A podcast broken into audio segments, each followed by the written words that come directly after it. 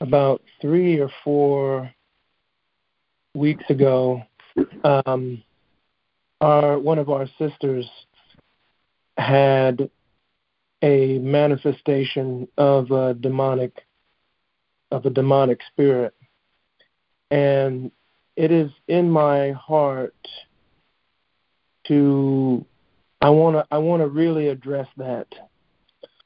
Um, I want to address. We need to understand something. We wrestle not against flesh and blood, but against powers, principalities, and the spiritual forces of wickedness in the heavenly places. And um,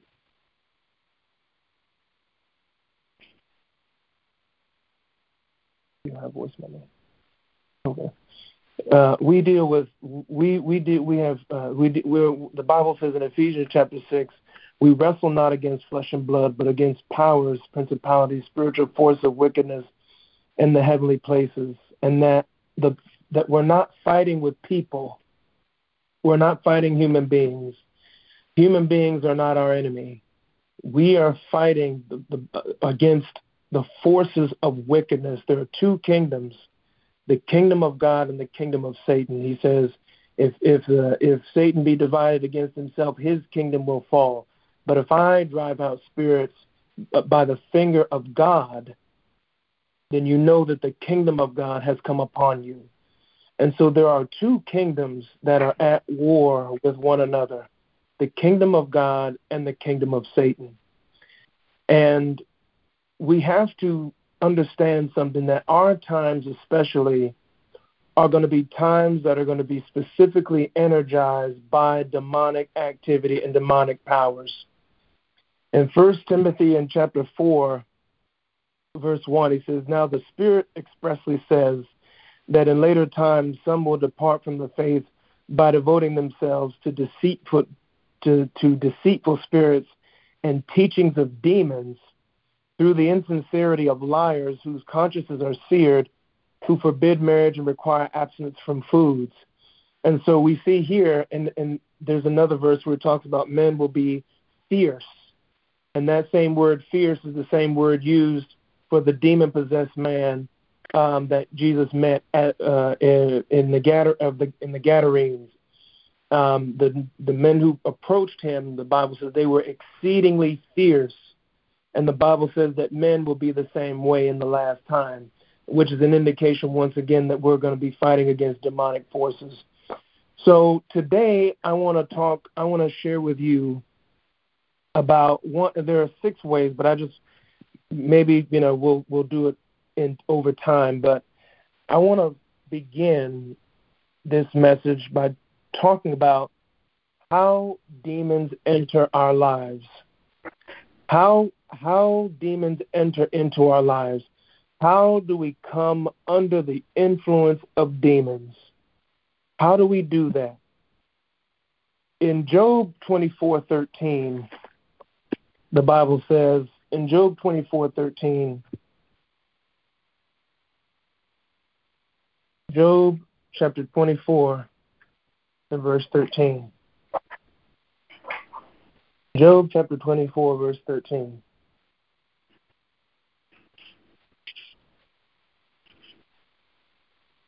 Job 24:13, the Bible says this.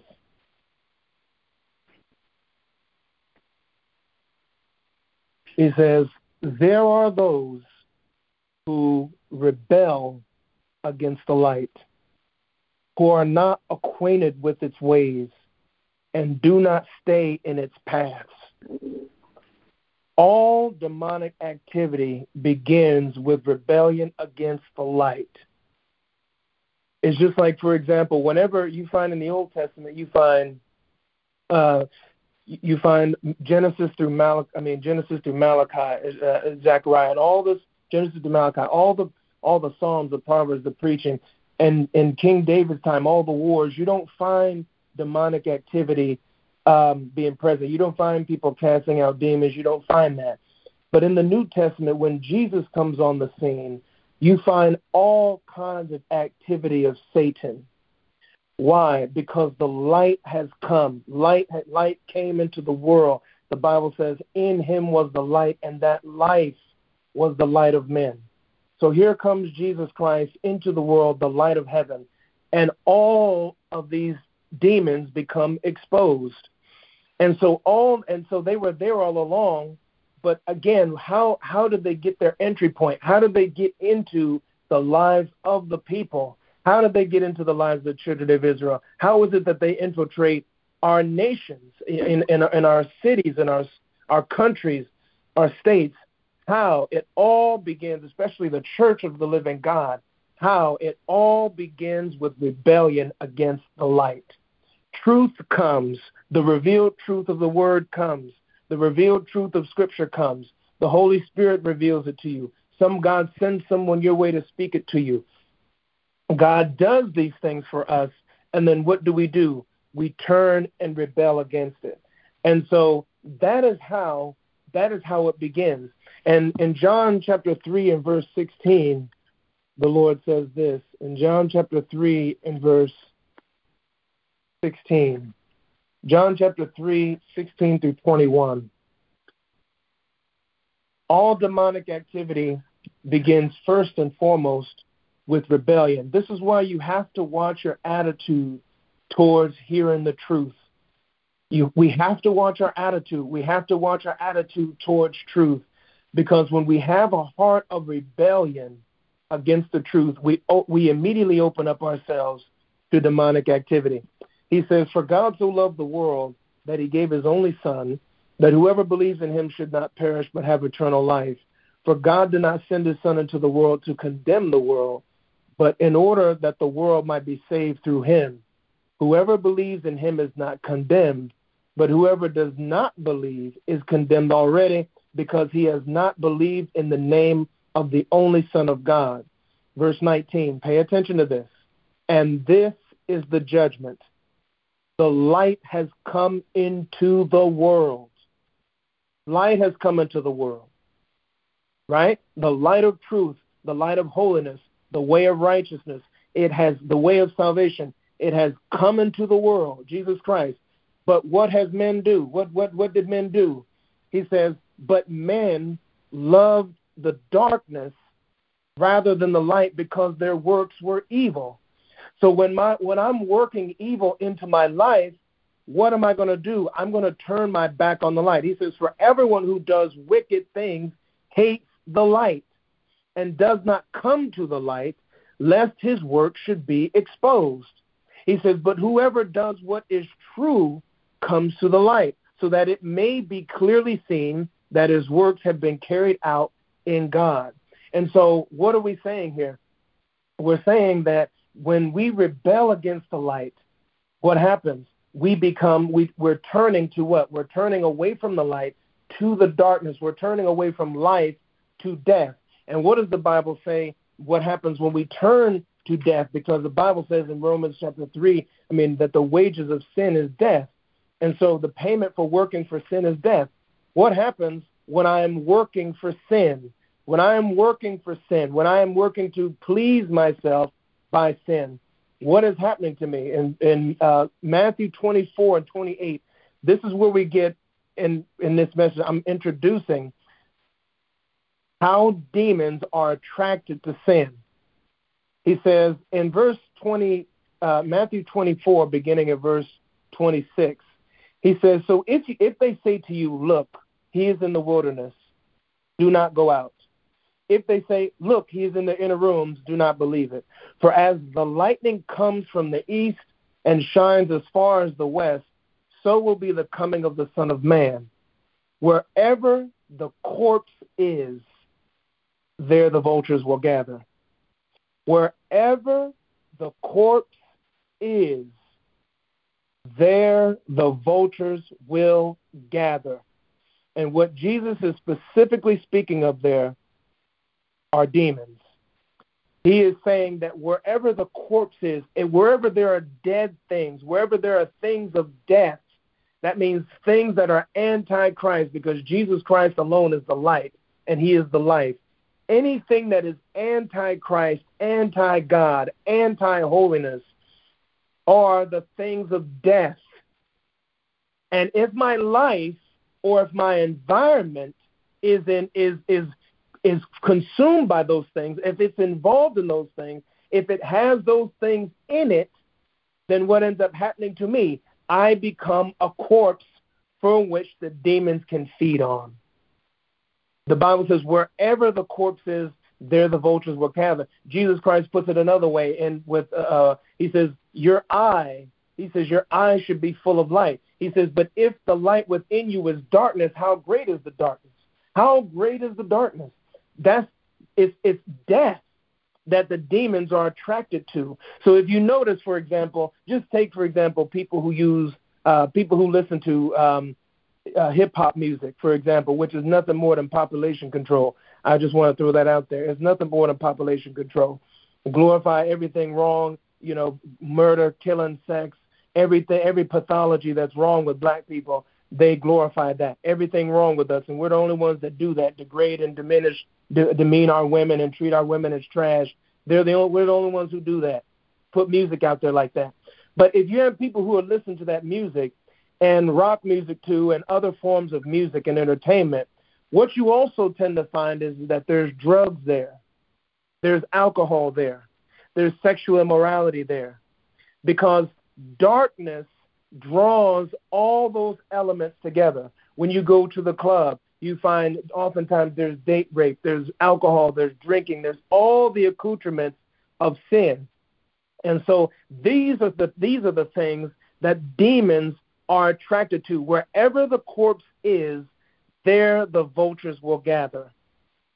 Okay, so remember that. Wherever you have darkness in your in your life, wherever there is there are things of Satan, the things that are not of God in your life, whether it's the movies you watch, the TV, the music, the people who you hang around, the places you go, wherever there is darkness in our life, wherever we bring darkness into our life, know for certain that demons are following right behind it because that's it's something dead, it's something of death, and they can they are attracted to that. They cling to that. They follow behind that. They look for that.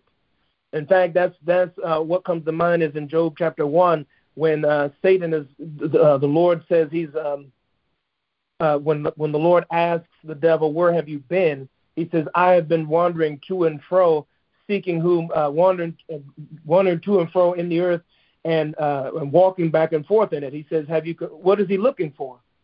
What is he looking for?" The Bible says Satan is like a roaring lion looking for he for whom he can devour. Who are they looking for? He's looking for some something, someone, something to grab hold to in someone to devour them. He is looking for that sickness, that sin. He's looking for that to to get a foothold in that person's life. And I don't want to get ahead of myself, but that's what attracts the demons. That's what attracts Satan, death and the things of death. Whereas, for example, the exact opposite is true when you're worshiping and you're praising God, when you're worshiping and praying when you're living holy, when you're set apart, when you're fearing God, when you're shunning evil, when you're showing love to your brothers and sisters, when you're humbling yourself and being obedient, who is attracted by that? The Lord God Almighty. That's why you feel the peace, the presence, the overpowering love of God in environments like that where there's humility, grace, mercy, forgiveness, the fear of God, and holiness. You find the presence of our Lord Jesus Christ there. Blessed are the poor in spirit. Blessed are the meek. Blessed are the pure in heart. When you when you uh, find when you go to those groups, you find Jesus there, because He is attracted to those things, to holy, to the beauty of holiness. Now, one of the first ways, and today I want to talk about, I'm going to talk about how demons enter. But the first way that I want to talk about how they enter is through uh, unforgiveness. The first, one of the most subtle ways that we become corpses that that are feed for demonic activity, that become a breeding ground for demonic activity, is through un, is through unforgiveness. That's where that's that's that's that's the that's the one I want to talk about today. If our affections are not for the light of Christ, the truth of Scripture, and the way of holiness, it is because an idol has taken our affection. So, first and foremost, if we find that our affections for God are waning, or if we have a desire for something else other than God, it is because an idol is there. And one of the most deceptive idols that steals our affection and brings us under the control of demons is unforgiveness. The Bible says in Ephesians in chapter 4 and verse 26, Ephesians in chapter 4 and verse 26, the Lord says this. He says, Be angry and do not sin. Do not let the sun go down on your anger. And that what does that mean? That means that whatever you're angry about today, you should not be angry about tomorrow. Whatever thing, whatever offense or whatever wrong or whatever hurt that someone has done to you, um, if if you have an issue with your spouse, spouse has an issue with you, you have an issue with a friend, friend has an issue with you, you have an issue with a family member, they have an issue with you. You have an issue with the white man, white man has an issue with you. Whatever issue you have, whether it's family, marriage, or race, or whatever, whatever our issue is with people, it ought not to carry over into the next day. We don't need to be holding on to it. It needs to be canceled that same day. That's exactly what that means. Do not let the sun go down on your anger, meaning before that day is over, whatever the issue is, it needs to be rectified and squashed, and not just a suppression, because that's that's fake too. All you're doing there is just suppressing what's already there, and and you're lying, you're deceiving yourself. We are to purge ourselves of whatever offenses we have that that happen on our lives that day on that day. And why does he say that? Because if you don't do that, he says, Be angry and do not sin, and do not let the sun go down on your anger, and give no opportunity to the devil. Because what does, when we, when that, again, that's a corpse. Unforgiveness is a dead body that demons are attracted to. It's death. It reeks of death. Unforgiveness is death. It reeks bitterness. It reeks. Uh, it reeks unforgiveness. It defiles everyone. It it, re- it breeds gossip, jealousy, accusations, insecurity, fear, doubt, um, uh, uh, uh undermining, rebelling, gossiping, manipulation. That's what it all. It, it breeds all those things. That's why the Bible says in Hebrews in chapter 12, he says, "Let no bitter root spring up from among you, and so many be defiled." What is the root of bitterness? The root of bitterness is unforgiveness. That's where it begins unforgiveness. And what happens? That thing turns into a whole tree that bears a whole bunch of fruit that everybody who's in your life has to eat and suffers from. It's poison for everyone. It's a poisonous spring. In Job chapter 26, what and what, what what will the devil do? When we hold on to our grudges, when we don't forgive, when we let the sun go down on our anger, and we maintain grudges uh, uh, through, we maintain our grudges and hold on to them into the future. This is what happens in Job chapter 36, verse 13. He says, "The godless in heart perish anger." You see, that's exactly what the devil does.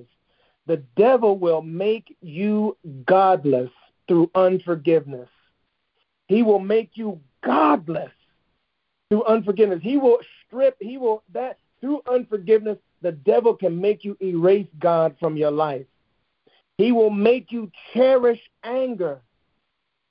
He will make you cherish it, make you care for it, nurture it, feed it, meditate on it, love on it, care for it, keep it alive, keep the offense going, keep it going, keep it going, keep it, keep the memory going. That's exactly what the devil will do because he wants you and me to be godless. He wants to strip God out of our life. He says they do not cry for help when he binds them. So when God is binding you, trying to deal with you, trying to get to trying to get you to, to deal with yourself and deal with your issue, to deal with your bitterness, you're not going to cry for cry to him for help. And in the end, what happens? You end up dying in your youth and your life ends among the cult prostitutes. That means in the sense of you you wasted well not just yes it's literal you end up ending your life among in prostitution because you're you're whoring after another god. that's what bitterness becomes. Unforgiveness becomes another God. I don't want to get ahead of myself, but that's what it becomes. It becomes a God. And you end up dying before your time and in prostitution to another God. And that's exactly what the devil wants. Unforgiveness is manifested by stubbornness. Unforgiveness is manifested by stubbornness. How do you know if somebody has not forgiven? Is because they are stubborn. They don't change. They don't want to grow. They don't want to learn nothing. They don't want to grow past where their their comfort zone. They never want to go past their comfort. They never want to go past their past the limits of their knowledge. They don't want to go past that. Stubborn people can't be moved. And that is the one of the clearest signs of unforgiveness. When we do not forgive, we become stuck in the past and literally cannot move forward. We can you you can't move forward. You're stuck there. The, it's like the bus of life is going on. We get older, we get promotions, we or, or change jobs. Our children celebrate their birthdays. All around us, life goes on, but our lives effectively stopped at the last place we have not forgiven. And that's exactly what happens. Everything all around you is going on. All of life is moving forward except except you. Your life is going on. You're getting older. Like you said, you're changing jobs. You're getting promotions. All kinds of different things are happening in your life. Your children are growing up, and so on. But you're still stuck back in the past. It's like there's a there's um there was a a, a, a guy, there was a therapist who was working with World War One. I'm sorry, World War Two and uh, Vietnam veterans because they kept getting into trouble in this particular city. They kept getting into fights and kept getting in trouble and kept getting put in jail. So this particular psychiatrist said, well, you know, let's just have group therapy to try to keep these guys from going to jail until we can do the real work of one-on-one therapy and one-on-one treatment. So and and they loved it. All the the soldiers they trudged through snow, rain, I mean, whether it's sunshine, hail, rain, snow, they trudged and made it to that to those meetings, and so and they loved their psychiatrist. But one thing that the and, and they gave him, you know, they gave him, uh, you know, they they loved him and they they made him like a, for the uh, the Vietnam veterans, they gave him a uniform and made him their honorary captain. You know, and in in the World War and in the World War II veterans, they gave them a, a memento, a watch from uh, General Patton's army. One of them, I guess, one of the men were in General Patton's Third Army, and they gave him a a, a watch, you know, to as you know to say, hey, you're one of us. Um, but he noticed. He said that's exactly that. He said that. He said while he was touched by that, touched by the people giving the watch, he said it was also sad because that watch represented when their lives effectively stopped, 1944 all of the all that time their lives have been going on and on and on and on but their lives effectively stopped in 1944 and and that's exactly how we are with unforgiveness. And he also noticed that when he would try to push them beyond the war when he would try to say well how's your home life? How's your relationship with your wife? How's your relationship with your kids? How's your job? How are things going with your job? How are you growing as a person? They couldn't get past they couldn't go into that. They didn't want to talk about that. They only wanted to talk about the war and that's exactly how we are with unforgiveness and bitterness. We can never get past the offense. All we can think about is the war, the conflict that we have with that person.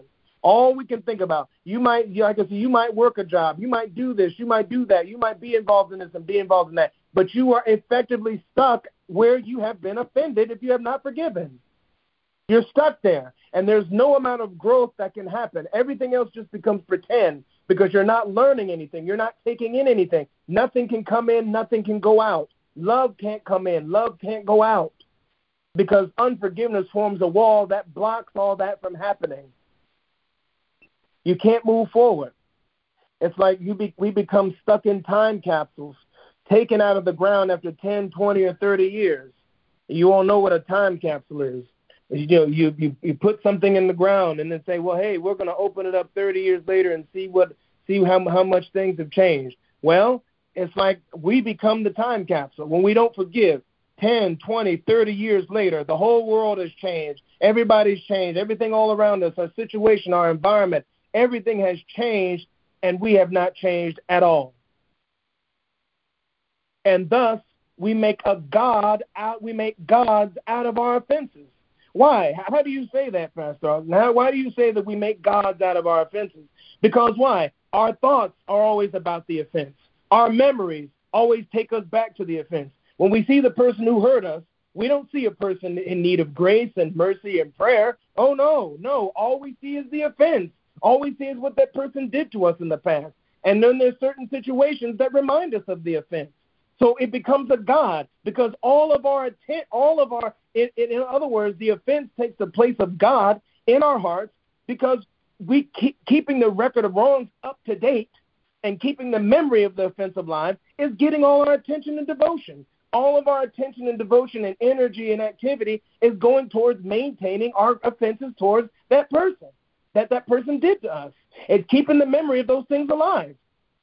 And so, if that is what's getting all of our attention, like the Bible says, you shall love the Lord your God with all your heart, with all your soul, with all your strength, with all your mind, and you shall love your neighbor as yourself. Well, if I'm loving this offense with all my heart, if, if the offense is getting all of my soul, if, if, if the offense is getting all of my strength, and if it's getting all of my mind, then that, that offense has taken the place of God in my life.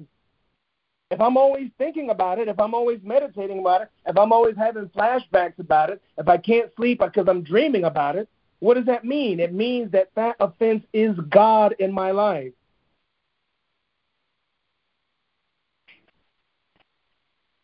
The offense becomes God. And then, and it's the same thing with opinions. Stubbornness is also making gods out of our opinions. No matter how much truth we preach, no matter how much truth there is or evidence to the contrary, what happens? We stay stuck on our opinions.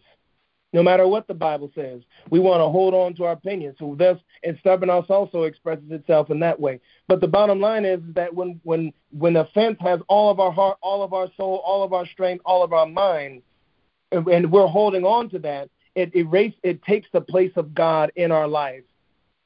And the amount of attention we pay to nurturing the grudge, to maintaining the offense, to keeping the memory of the wrong that that person did to us alive, are the sacrifices we offer to that God. So there are certain sacrifices that we offer to the God of offense. Our memory, the nurturing, the grudge. Yeah, see, they did that on purpose. They did that on purpose. Yeah, you know, they didn't, you know, out. They they had to have known that that would have offended me. Oh, well, why didn't they speak to me? Oh, they spoke to everybody else. Oh, you know, such and such. They'll go over to their house, but they won't come over mine or or taking up somebody else's offense. Oh, I don't like the way that they treat her. They, you know, they need to do better. I don't like how my family is treated by them. Uh, they did wrong by my family, so I'm going to get involved in that business too. And all this clannish, that clannish wickedness. No, we take up other people's offense. And that becomes all of that. And then we and then what do we do? We we try to find people. The offended ones find other offended people Offended people, it's like misery. They love company. Offended people find other offended people. They look for people who they can campaign to and who they who they can call, bring in. Oh yeah, you know, yeah, such and such did this to me. Oh, didn't you know? Didn't you know? You you call you know calling your wife out in front of people, calling your husband out in front of people, telling the family business to everybody, telling it to your friends, telling it to your family, going on trying to find people who agree with you because you're offended and hurt. You're offended and hurt. So let me just be reckless abandon in the worship of my God and just go campaigning to get as many people as I can to my side. You see, that's what that's what offense will do. And that's what stubbornness will do. Offense breeds stubbornness, which in effect is also a type of witchcraft because it leads to manipulation, intimidation for the sake of domination. You want to manipulate somebody. When you're offended, you want to manipulate them into doing what you want them to do. And if the manipulation doesn't work, so you're coercing them. You know, they don't do what you want. What do you do? Cut them off in bed. Won't listen to him, won't follow him, won't go where he's going, won't do what he wants to do. You won't, or you won't love your, you won't love your wife. You won't give her the attention and affection that she needs. You won't say kind things to her. You won't give your children the affection and attention that they need because you're trying to manipulate. You're trying to get them to do what you want them to do. And that's the three main expressions of witchcraft uh, in the flesh. It is manipulation, intimidation, then dominate for the sake of domination. That's witchcraft. You're using another spirit to try to control somebody. That's not the Holy Spirit. And he says, and, and so these are, so again, the, the offended ones, people who are offended, who hold and nurture grudges, who make sacrifices to their God, the God of offense, by nurturing it and, and, and, and by keeping the memory of it alive and, and keeping the record, keeping the record up to date. Oh, they didn't speak to me today. Let me write that down. Let me keep that in my memory. Oh, they didn't do this today. Let me let me keep note of that. Up, oh, up. Oh, see, they he look at what he did again. Look at what she did again. Let me keep let me keep a record of that. There's sacrifices that we offer to our God, burnt offerings that we offer to that idol, that that that idol of offense that leads to that only entraps us, that only sinks us and builds a moat around us because you're not going anywhere spiritually until you forgive. You're going nowhere. Hear what I'm telling you. You're going nowhere. I don't care how much you try to protest about how holy you and godly you are and how much God is speaking to you and dealing with you and all this kind of stuff. You I hear this stuff all the time. If you have not forgiven, you are going nowhere. Nowhere. You're not growing at all. You're not going anywhere because you build a moat around yourself. That's what unforgiveness does. You build a moat around yourself that you cannot cross until you forgive and move on. So, the amount of attention we pay to nurturing the grudges, to maintaining the offenses, to keeping the memory of the wrongs that the person did to us alive are the sacrifices we offer to the God of offense. And in this way, we become pagans. See, folks don't even know that. When you when you're unforgiving and bitterness, really you losing your salvation. You become like pagans. Because why? Because pagans are idolaters. Right? They worship something other than Yahweh. And it's really and, and, and just like our own imaginations, because that's exactly what offense will do. Offense will have you imagining things that aren't real oh they just don't like me. They didn't come and speak to me because they don't like me. Or they didn't they didn't invite me because oh they're they have a grudge against me. And oh they just think they're better than me. Such and such doesn't invite me or doesn't they don't come over they don't do this or that for me because they think they're better than me. And when that person is not thinking that at all but people who are offended and bitter will imagine things like that. You see every when you're offended everything becomes an offense you become like a you you, you almost become like somebody who has a uh, with leprosy. Every every every well, or how, how do I let me let me rephrase that? Like somebody with fibromyalgia. Every touch, every every every touch that somebody touches you with, whether it's a whether they're talking to you or not, doing something for you or not, is never. It's always the wrong thing in your eyes. No matter what they do, the person can't do nothing right for you. They can't do nothing right to you. You can't trust them. You can't give yourself to them. You don't want. You don't believe them. You don't. You. There's nothing that they can do to prove to you the other, the contrary. No matter how much, it doesn't matter what they do. No matter what they do, male, female, child, it doesn't matter what they do. You don't believe that they like you or love you or want you or whatever. You don't believe it because to you, when you're offended, everything is offensive. Everything is wrong. Nothing is right. Nothing is good. Nothing is ever good enough. That's what offended ones think. That's how they feel. That's how they behave. Everything is an offense. It's like fibrom, somebody with fibromyalgia. No matter where you touch them or how you touch them, it's pain because that's what unforgiveness does. So you become like pagans. We become just like pagans because we're sacrificing to a God that's not Yahweh. We're giving our attention, our devotion, our energy, our minds, our thoughts and abilities to, to maintaining this idol. And that's idolatry because that's what the pagans do. Now, catch that. We are literally losing our salvation when we don't forgive. Because even Jesus tells us what happens to the person who didn't forgive uh, the man who owed the debt, the ten thousand talents.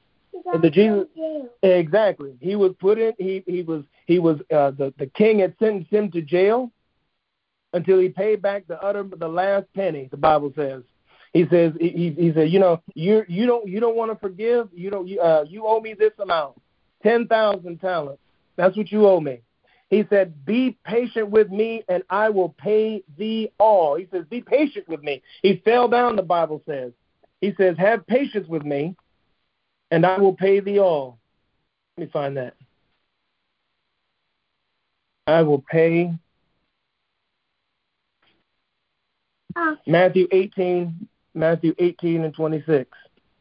Matthew 18 and 26 is a very important story here. Matthew chapter 18 and verse 26. We're talking about how demons enter into our lives. The first way that demons enter into our lives is through unforgiveness, bitterness. We give a foothold to the devil. We give a foothold to the devil because the because offense becomes the idol in our life, and we're going to see exactly who we're worshiping when we have idols in our life. He says, therefore, in, in Matthew chapter 18 and verse 23, therefore the kingdom of heaven may be compared to a king who wished to um, account settle accounts with his servants. When he began to settle, one was brought to him who owed him ten thousand talents. Now, that was an amount of money that no that was like an entire kingdom. Only an entire only a kingdom could pay that amount of money. That's like something that an entire kingdom would be taxed. Like in a year's time, you know what I mean? That's like the entire king like a, a small kingdom would be taxed something like that. And he owed that. An individual. He says, and since he could not pay, of course he couldn't pay, he could not pay, his master ordered him to be sold with his wife and children and all that he had, and payment to be made. So the servant fell on his knees, imploring him, Have patience with me, and I will pay you everything. And out of pity for him, the master of that servant released him and forgave him the debt. But when that same servant went out, oh, look out. Oh, my goodness. The Lord God of heaven forgives us of a debt that we can never pay back. we can't we, we we can never pay for our sin. Never. There's nothing that any human being in the entire world or in the history of the world could do to pay for sin until Jesus Christ has come. And he is the propitiation for our sin, the payment for our sin. And so here we have Jesus. He's paid our sin. This is what this is saying here. He's paid for our sin. Have have patience with me, and I will pay you everything. And out of pity for him, the master of that servant released him and forgave him the debt. How did our Lord forgive us of our debt? Through the death, burial, and resurrection of our Lord Jesus. Verse 28 But when that same Christian went out, uh, you, you heard what I said there. But when that same servant, that same Christian went out, he found one of his fellow Christians who owed him a hundred denarii. And that's just a year's wage. A hundred denarii is just a year's wage and seizing him, he began to choke him. You see, that's what offense does. Offense makes you violent. Offense makes you angry. Offense wants you makes you want to seize the person, makes you want to do harm to the person. He says, and began to choke him, saying, "Pay what you owe." And that's exactly what offense is: is demanding that somebody pay you back what they owe. But the bottom line is, is that when somebody offends you, they cannot pay it back. They can't pay it back. The person can't take back what they said to you. They can't take back what they did to you. They can't take it back. They cannot take it back. What's done is done. It's a debt that they cannot pay back. And so, what do we do? I mean, what do we do when somebody owes us a debt through offense? What do you do? You have to turn to God and say, Well, Lord, look, this person hurt me, but you know what? I trust you to make it up to me in the future. It's done. I cancel the debt. There's nothing the man can do if I if I if I if I were to if I were to get revenge on him, it wouldn't undo what the man or woman did. It wouldn't undo it. It wouldn't take it back. So revenge is pointless. And that's essentially what unforgiveness and bitterness is. All it is is a want for revenge. That's it. Unforgiveness and bitterness and nurturing grudges is only a bid for revenge. And so what? What do we do? We go to God and say, Well, you know what, Lord? The past, this person did this to me. They hurt me. They wronged me. But you know what? I forgive them, Father. And you know what? I pray that whatever it is that I lost, whatever respect, honor, money, time, whatever hope, whatever thing I could have had, um, whatever thing I whatever thing I lost because of how they treated me, Lord God of heaven, I, I trust you to give it back to me. I trust you to make it up to me. Because revenge does nothing. Human revenge does not solve anything. In fact, you even find that with Jeremiah. Jeremiah was patient, preaching, preaching, preaching, preaching, preaching, and he got to the point where he was tired of saying the same thing over and over again. So what happened? He said, Lord, do what you said. Wipe them out. Carry them off.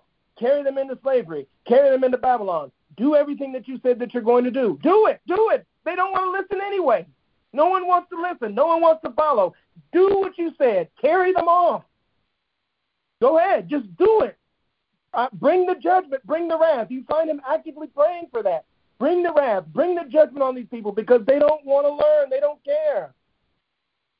But then you know what? God did it. And then what does Jeremiah do? In Lamentations, all he's doing after it happens is crying. Jeremiah. Jeremiah the prophet.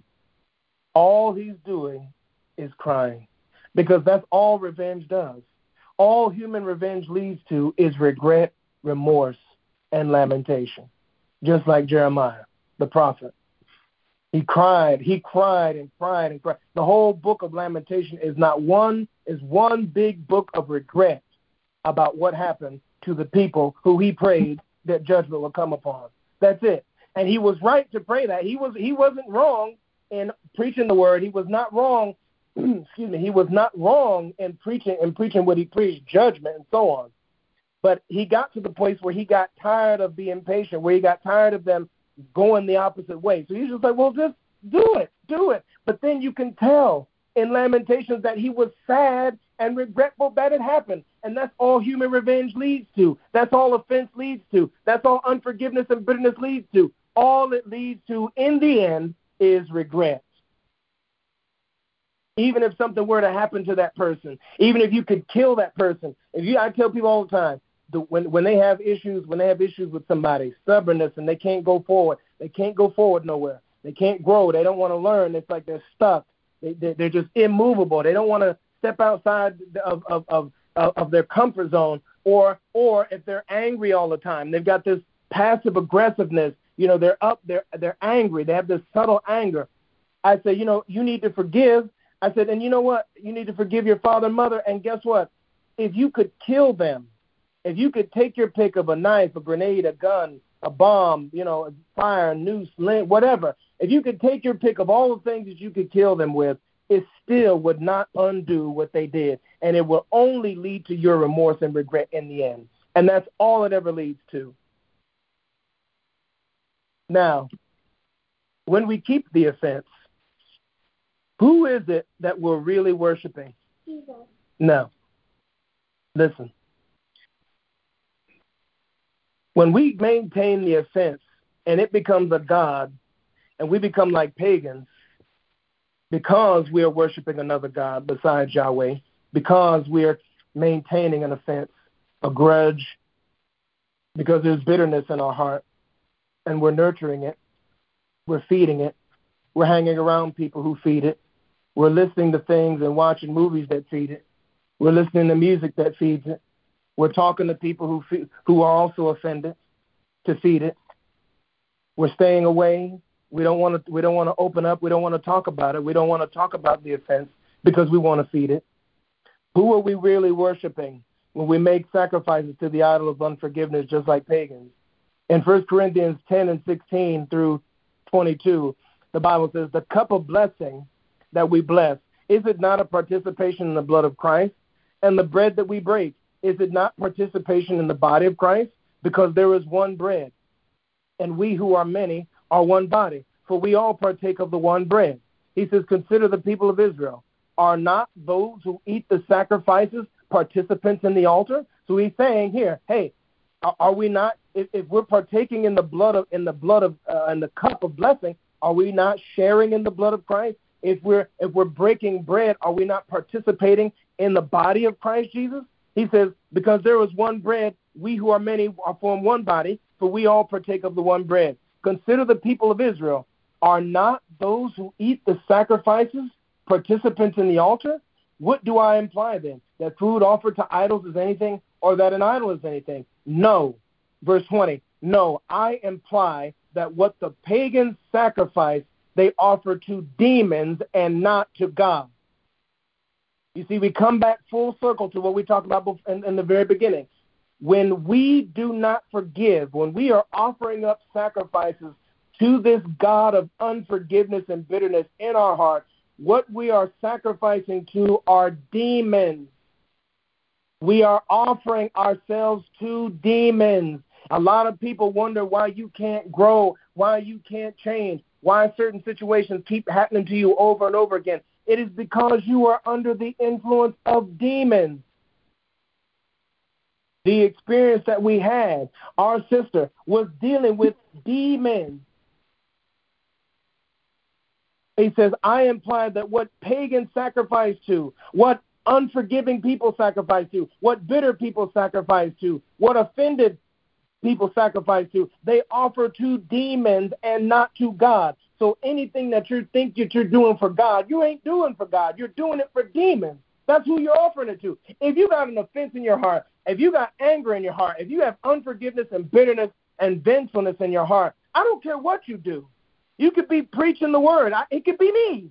I don't care what you do. You could be going on missions over missions trips overseas. You could be the biggest tongue speaker in the world. You could serve people and go to the soup kitchen, do whatever. You could do all this community service, all this activity. I don't care who, what, who, or what you're doing. But the bottom line is what you are doing, you are not offering that to God. That is not an offering to God. You are offering it to demons. Those are offerings to demons because all you're doing is trying to distract from the main thing. And the main thing is unforgiveness and bitterness in your heart. And all that activity that you're doing is just to take your mind away from that. You're just trying to distract yourself from the elephant in the room. That's all you're doing. It's a sacrifice and it's an offering to demons. He says, No, I imply that what the pagans, the unforgiving, the bitter, the offended ones, those people who don't want to they don't want to show mercy they don't want to show grace they don't want to they want to hold on to the memory of the wrong they want to nurture the wrong they want to hold the grudge they want to campaign and find other people who will agree with them against the person. No he says i imply that what these people sacrifice to they offer to demons and not to god. And he says i do not want you to be participants with demons. He says you cannot drink the cup of the lord and the cup of demons you cannot partake of the table of the Lord and the table of demons. In other words, you can't have unforgiveness in your heart and sacrifice to the Lord at the same time. You can't have bitterness in your heart and then sacrifice to the Lord at the same time. You can't hold grudges in your heart and know and know. And this is what we're talking about here. We're talking about knowing. This stuff is not about being ignorant of what's going on with you. We're talking about knowing knowing you got a grudge with somebody, knowing you're offended at somebody, knowing you're bitter against somebody. And instead of dealing with that, you want to divert your attention to some Christian, quote unquote, Christian activity. You ain't offering nothing to God. All that is going to demons because that's what God, that's what seizing control of your life and my life. He says, Shall we provoke the Lord to jealousy? Are we stronger than He? So when we look at our lives and say, How is this person experiencing demonic activity in their life? One of the first places we want to look at is do they have unforgiveness, bitterness, and offense and vengefulness in their heart? Is there somebody who hurt them? Is there somebody who wronged them? Is there have they wronged somebody? Have they offended somebody? Have they hurt somebody? And they don't want to deal with it. They don't want to address it. They want to be cowards and go to somebody else or talk about them behind their back or talk. Uh, they don't want to go to the person and deal with it. They want to go campaigning. They want to go and find somebody else. They don't want to go and deal with the problem. Now, he says, what does he says, I don't want you to be a sharer. I don't want you to be a sharer with demons. That's what he's saying. I don't want to be participants and sharers is the same word. Says, I don't want you to be sharers with demons. And what does that mean? It means when we become sharers with demons, what the Bible is talking about there is that we share in the same nature as demons. You and me take on the nature of demons. We become just like them. you become just like them. When we don't forgive, when we're bitter, we, when we're offering up sacrifices of grudging and unforgiveness, when we're and, and, and keeping the memory of the offense alive, when we do that, we are sacrificing to demons, and thus we become sharers with demons. That means we take on their nature. We, be, we take on the same nature as they do. We become just like them. And what are they? They are always destructive, ruthless, merciless, angry, full of wrath, vengeful, manipulative, divisive, rebellious, devotees of Satan, God haters, worshippers of themselves, inventors of evil things and doctrines, deceptive liars, and haters of truth. That's what demons are. They're, they're spirits that are destructive. They go into a person's life and wreak havoc and fear and misery. And this is what Romans 1 28 through 29 is all about. He says that when he says when God Romans 1 28 through 29, this is what the Bible is talking about here. Romans chapter 1, verses 28 through 29. He says this He says, And since they did not see fit to acknowledge God, that means you didn't you didn't think that it was worthwhile to follow the Lord. You didn't want to follow the Lord. You wanted to follow your own plan. You wanted to follow your own goals. You wanted to follow your own ambitions. You didn't want to listen. You wanted to follow your own purpose, your own. You didn't want to submit. You didn't want to follow. You didn't want to hear. You didn't want to acknowledge. You didn't want the truth. You didn't want to be obedient and humble and submissive. You didn't want to do any of that. You didn't want to. You you didn't want the knowledge of God. You wanted your own thing. You wanted to follow your own thing, go in your own path, nurture the grudge, nurture the offense, Keep the hatred going. Keep the offense and division going. That's what you wanted. You, you wanted to keep it going. You there? Um, I'm sorry. Where, did, where was the last place? Did you all hear me say Romans 128 and 29? You there? 28. Okay, there you go. 128. There you go. He says, and since they did not see fit to acknowledge God, you didn't want you didn't want to hear the word. You didn't want to obey. You didn't want to submit. You wanted to follow your own plan, have uh, uh, live by your own idea of what God is like, and do what do what you wanted. Didn't want to submit to no authority. Don't want to be disciplined. Don't want no correction. Don't want any of that. You didn't see fit to acknowledge God and what God was trying to do in you by revealing to you your sins and your deficits, your areas of unforgiveness, your areas of bitterness, your areas where you're offended. You didn't see fit to acknowledge God. So what did God do?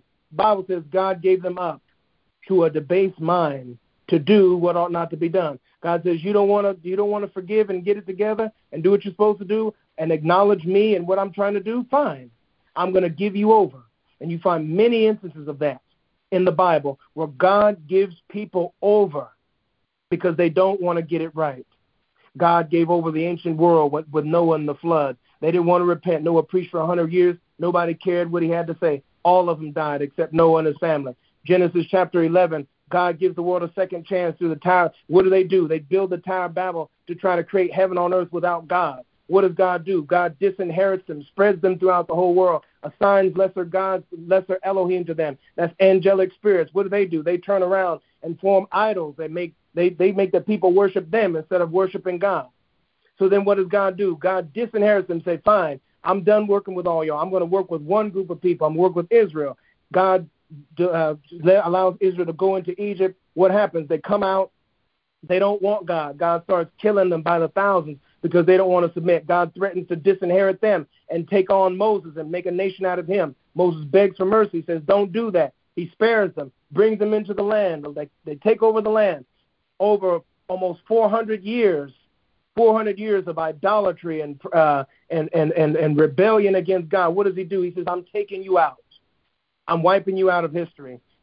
The northern country, Israel, is taken out by the Assyrian Empire, spread throughout the whole world. The southern, the southern kingdom, Judah, is taken into exile. All of it ends up coming under control of Babylon. And out of Babylon, only a few people come out, and that's what Nehemiah and Ezra is all about. That few, those few number who came out of Babylon to separate themselves to God. And then we see the same exact thing happening in the church, even today, in the world today.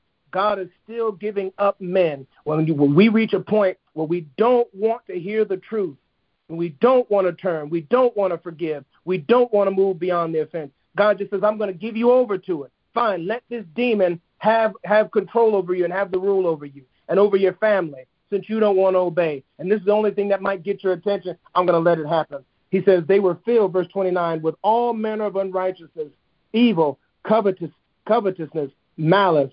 They are full of envy, murder, strife, deceit, maliciousness. They are gossips, slanderers, haters of God, insolent, haughty, boastful, inventors of evil, disobedient to parents, foolish, faithless, heartless, ruthless. Although they know God's righteous decree that those who practice such things deserve to die, they not only do them, but give approval to those who practice. And that's exactly what demons do. Everything I just read is exactly what nature what demons do. They either they either do those things or inspire those things in people. And that's exactly the nature that we take on. God gave them over to their sinful nature, which is the same nature as Satan and the demons, which is rebelliousness. But we were chosen to be partakers of the divine nature. Second Peter one and three through four talks about that. We were we were called to be partakers of the divine nature. And what is God's divine nature? God's divine nature is love. First John four, seven to eight says that God is love. That is the nature of God. And what is love? First Corinthians thirteen and five. Love keeps no record of wrongs. Love keeps no record of wrongs. the motive behind all unforgiveness, as I said earlier, is revenge. We only have two natures that we can take on. We can either take on the forgiving, loving, merciful nature of our Lord Jesus Christ, or we can take on the vengeful, bitter, unforgiving nature of demons. We have a choice today. All of us do. And I and when I preach, I'm preaching from experience. I'm not preaching you something that I don't know and haven't experienced in my life. I've experienced it firsthand. When when uh, I had I had a grudge with my father for years and my mother for years, and I didn't even know it. I didn't know what was wrong with me. And I think that's one of the reasons why God was so merciful to me was because there was so much I just did not know. But when I came into the knowledge of the truth, when I had other people like my, you know, like my wife re- encouraging me to reconnect with my father, and I was reconnecting with him even in college, but but that that grudge, that that anger was still there, and we had to keep reaching out, keep it connecting, keep trying, until breakthrough happened. And praise the Lord, breakthrough did happen. Glory to God. I want to conclude here with a warning as I wrap up here. First John chapter three, four through ten, and then we're going to quit. First John chapter three, verses four through ten, and then we're going to stop. This issue of unforgiveness is the way that demons enter into our life. That's the reason. There's a reason why the Bible says don't let the sun go down on your anger and don't let give the devil a foothold. Because it's almost like a door. Unforgiveness is like a door. And when you shut that door unforgiveness allows satan to put his foot in that door. All he needs is just a little crack just a little crack of it. If the door is cracked because satan's foot is in it he is going to flood your entire life with his wickedness and evil. Because that's all he needs it's like you say, don't give the, don't let the devil, don't let the devil ride because if you let him ride, he's going to want to drive. If you give the devil an inch, he's going to take a mile. If you give him a finger, he's going to take over your whole body. It's the same principle. First John chapter three, verses four through ten. I'm going to read it the way that the Bible says it, and then I'm going to insert unforgiveness in there.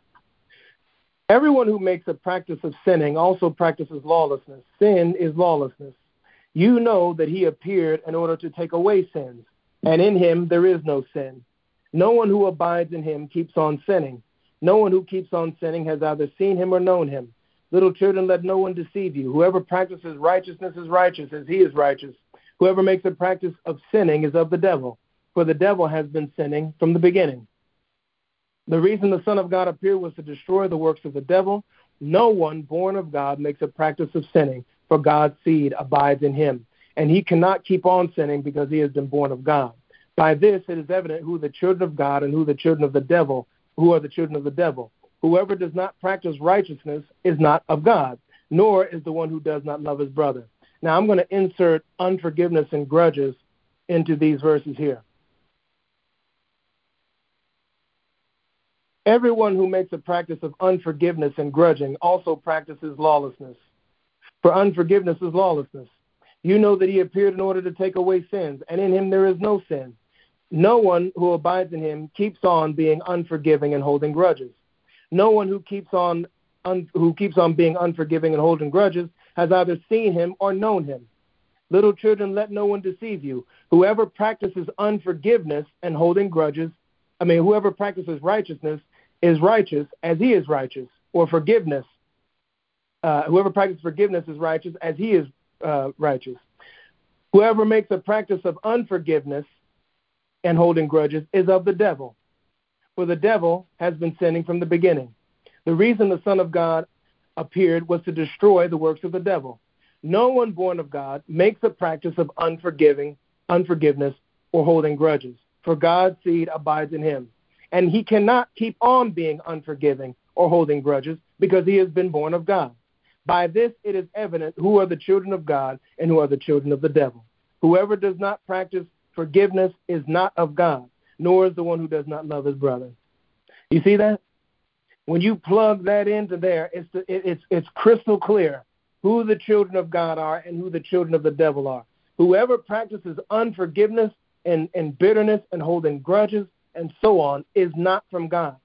Whoever practices forgiveness and mercy and has grace and prays for the person who wants reconciliation. And sometimes it's not possible, but that person who forgives, that person is from God.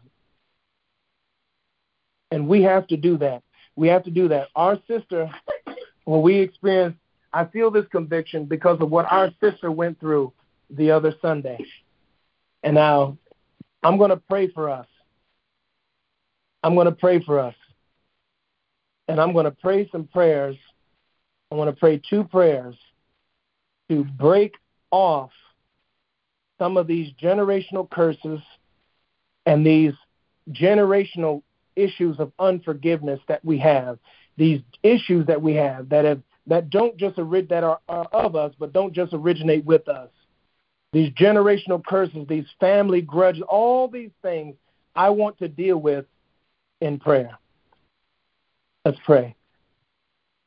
In the name of our Lord Jesus Christ, Yeshua the Messiah, we repent for all generational idolatry. We repent for all personal and generational rebellion, stubbornness, and disobedience that have contributed to witchcraft in our lives and in our generational line.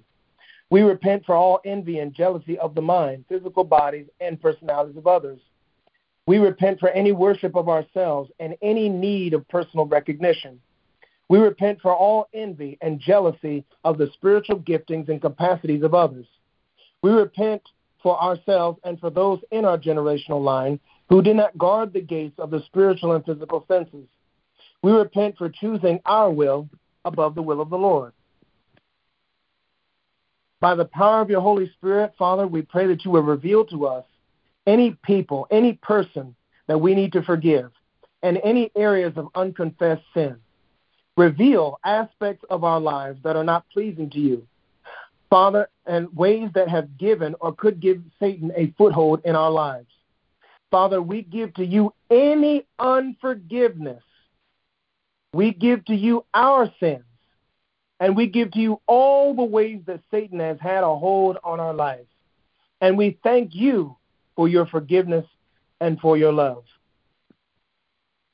Father, in the name of Yeshua, we break and dissolve any and all curses, hexes, spells, snares, traps, lies, obstacles, deceptions, diversions, spiritual influences, evil wishes, evil desires, hereditary seals, known and unknown, word curses we spoke or that others have spoken over us, and every dysfunction and disease from any source, including my mistakes and sins.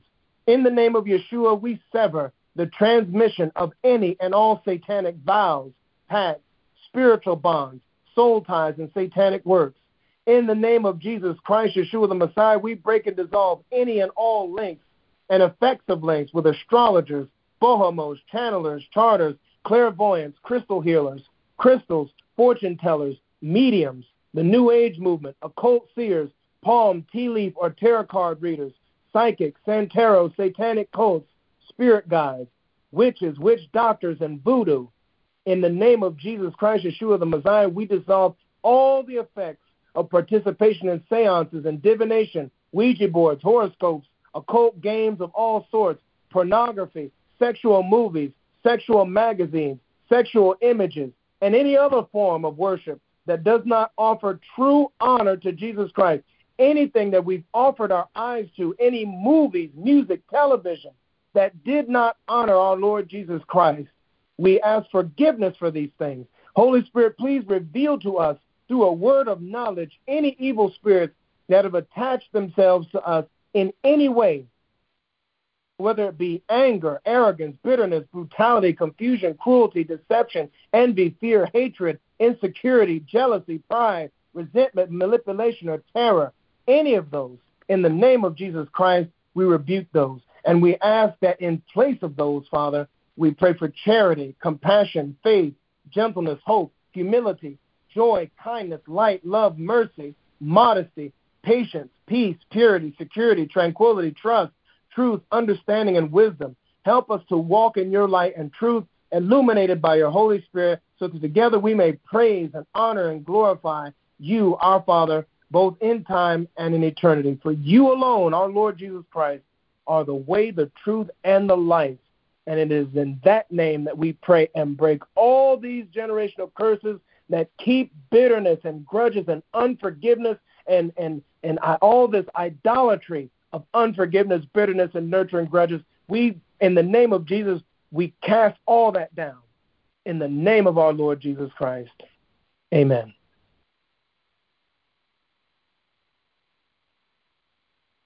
May the Lord bless you and keep you. May make his face shine upon you and be gracious unto you. May lift up his countenance upon you and give you peace family of God, you all have a wonderful, wonderful day. And God bless you. And be healed, be delivered. Find somebody you need to forgive. Call out their name. Think about them. Ask the Lord. Comply. Do what you heard today.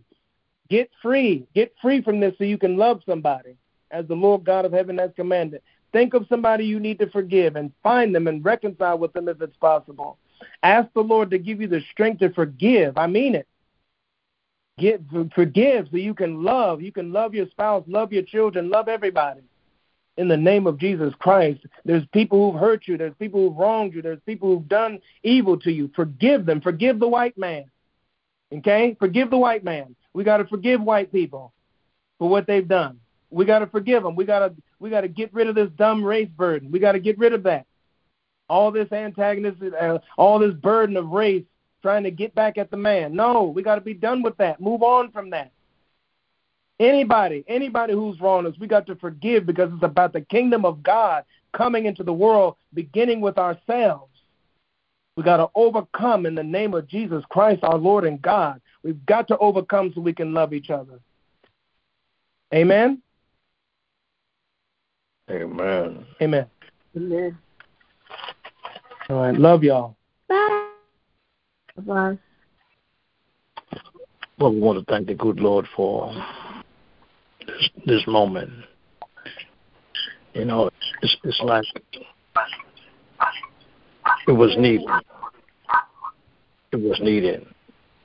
And God orchestrated a way for it to be heard and received. So we thank Him for conducting the service today, and we worship Him. God knows all things. And as our sister mentioned, we all have needs. And our pastor and brother just deliver the message that God wants us to hear. So we thank Him. Thank Him. And if anyone of you wants to hear this message again, you can call me and I will show you how you can listen to it and receive. And any other messages that have been heard in time past, you can call and I'll find a way for you to hear it again. So have a blessed and a wonderful afternoon. Stay safe. Stay in Christ. Amen. Amen, man of God. Uh, send it to me. I'll take it. Amen. Amen. Hi, Reverend Moon